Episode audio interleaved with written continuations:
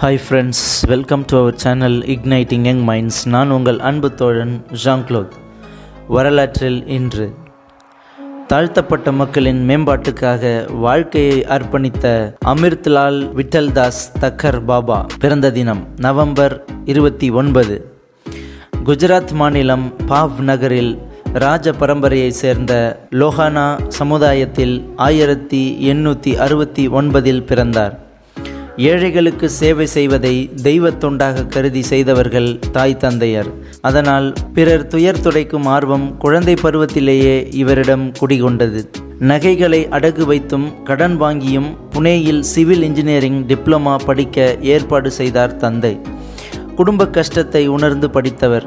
ஆயிரத்தி எண்ணூற்றி தொண்ணூறில் டிப்ளமா பட்டம் பெற்றார். ஷோலாப்பூர் பாவ்நகர் போர்பந்தர் உள்ளிட்ட இடங்களில் ரயில்வே பொறியாளராக பத்து ஆண்டுகள் பணியாற்றினார்.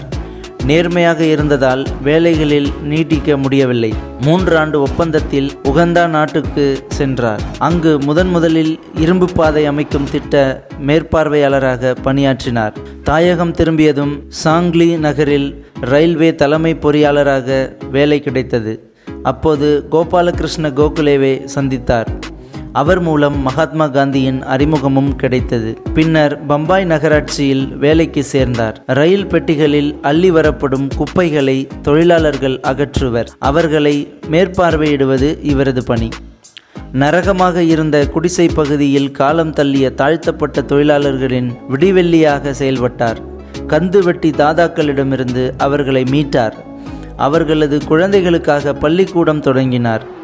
வங்காளம் ஒரிசா உட்பட நாட்டின் பல்வேறு பகுதிகளில் ஆயிரத்தி தொள்ளாயிரத்தி நாற்பத்தி ரெண்டில் வெள்ளத்தால் பேரழிவை சந்தித்தன. ஒரிசாவில் ஒன்றரை ஆண்டு முகாமிட்டு புனரமைப்பு நிவாரணப் பணிகளில் ஈடுபட்டார். எழுபத்தி நாலு வயதிலும் கூட தினமும் இருபது மணி நேரம் சளைக்காமல் பாடுபடுவார். குஜராத்தின் பஞ்ச்மஹால் பகுதியை சேர்ந்த பில் ஆதிவாசிகளின் வாழ்வில் ஒளியேற்ற ஆதிம் சேவா சங் என்ற அமைப்பை உருவாக்கினார். கூட்டுறவு சங்கங்கள் அமைத்து அவர்களுக்கு கடன் உதவி வழங்கினார். நூல் நூற்க கற்றுக் கொடுத்து நெசவு தொழிலில் ஈடுபட வைத்தார். ஆறே மாதங்களில் ஒரு உறைவிட பள்ளி நான்கு பள்ளிகள் ஒரு விடுதி ஒரு மருத்துவ நிலையம் பல கூட்டுறவு சங்கங்கள் தொடங்கப்பட்டன. காந்திஜி தொடங்கிய ஹரிஜன சேவா சங்கத்தின் செயலாளராக ஆயிரத்தி தொள்ளாயிரத்தி முப்பத்தி ரெண்டில் பொறுப்பேற்றார். இவரது வேண்டுகோளின் பேரில் தீண்டாமை ஒழிப்புக்காக காந்திஜி ஒன்பது மாத சுற்றுப்பயணம் மேற்கொண்டார்.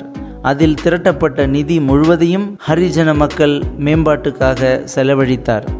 தாழ்த்தப்பட்ட ஆதிவாசி மக்களுக்காக பாபா சேவையாற்றியது போல என்னால் கூட தொண்டு செய்ய முடியவில்லை. பாபாவை பார்த்தால் பொறாமையாக இருக்கின்றது என்று நெகிழ்ச்சியுடன் கூறினார் காந்திஜி. சென்னை தீநகரில் அரிஜன மாணவர்களுக்காக கட்டப்பட்ட தொழிற்பயிற்சி நிலையத்துக்கு ஆயிரத்தி தொள்ளாயிரத்தி நாற்பத்தி ஆறில் அடிக்கல் நாட்டி தக்கர் பாபா வித்யாலயா என்று பெயர் சூட்டினார் காந்திஜி. தீண்டாமையை ஒழிக்க வாழ்நாள் முழுவதும் அயராது பாடுபட்ட தக்கர் பாபா எண்பத்தி ரெண்டாவது வயதில் ஆயிரத்தி தொள்ளாயிரத்தி ஐம்பத்தி ஒன்றில் மறைந்தார்.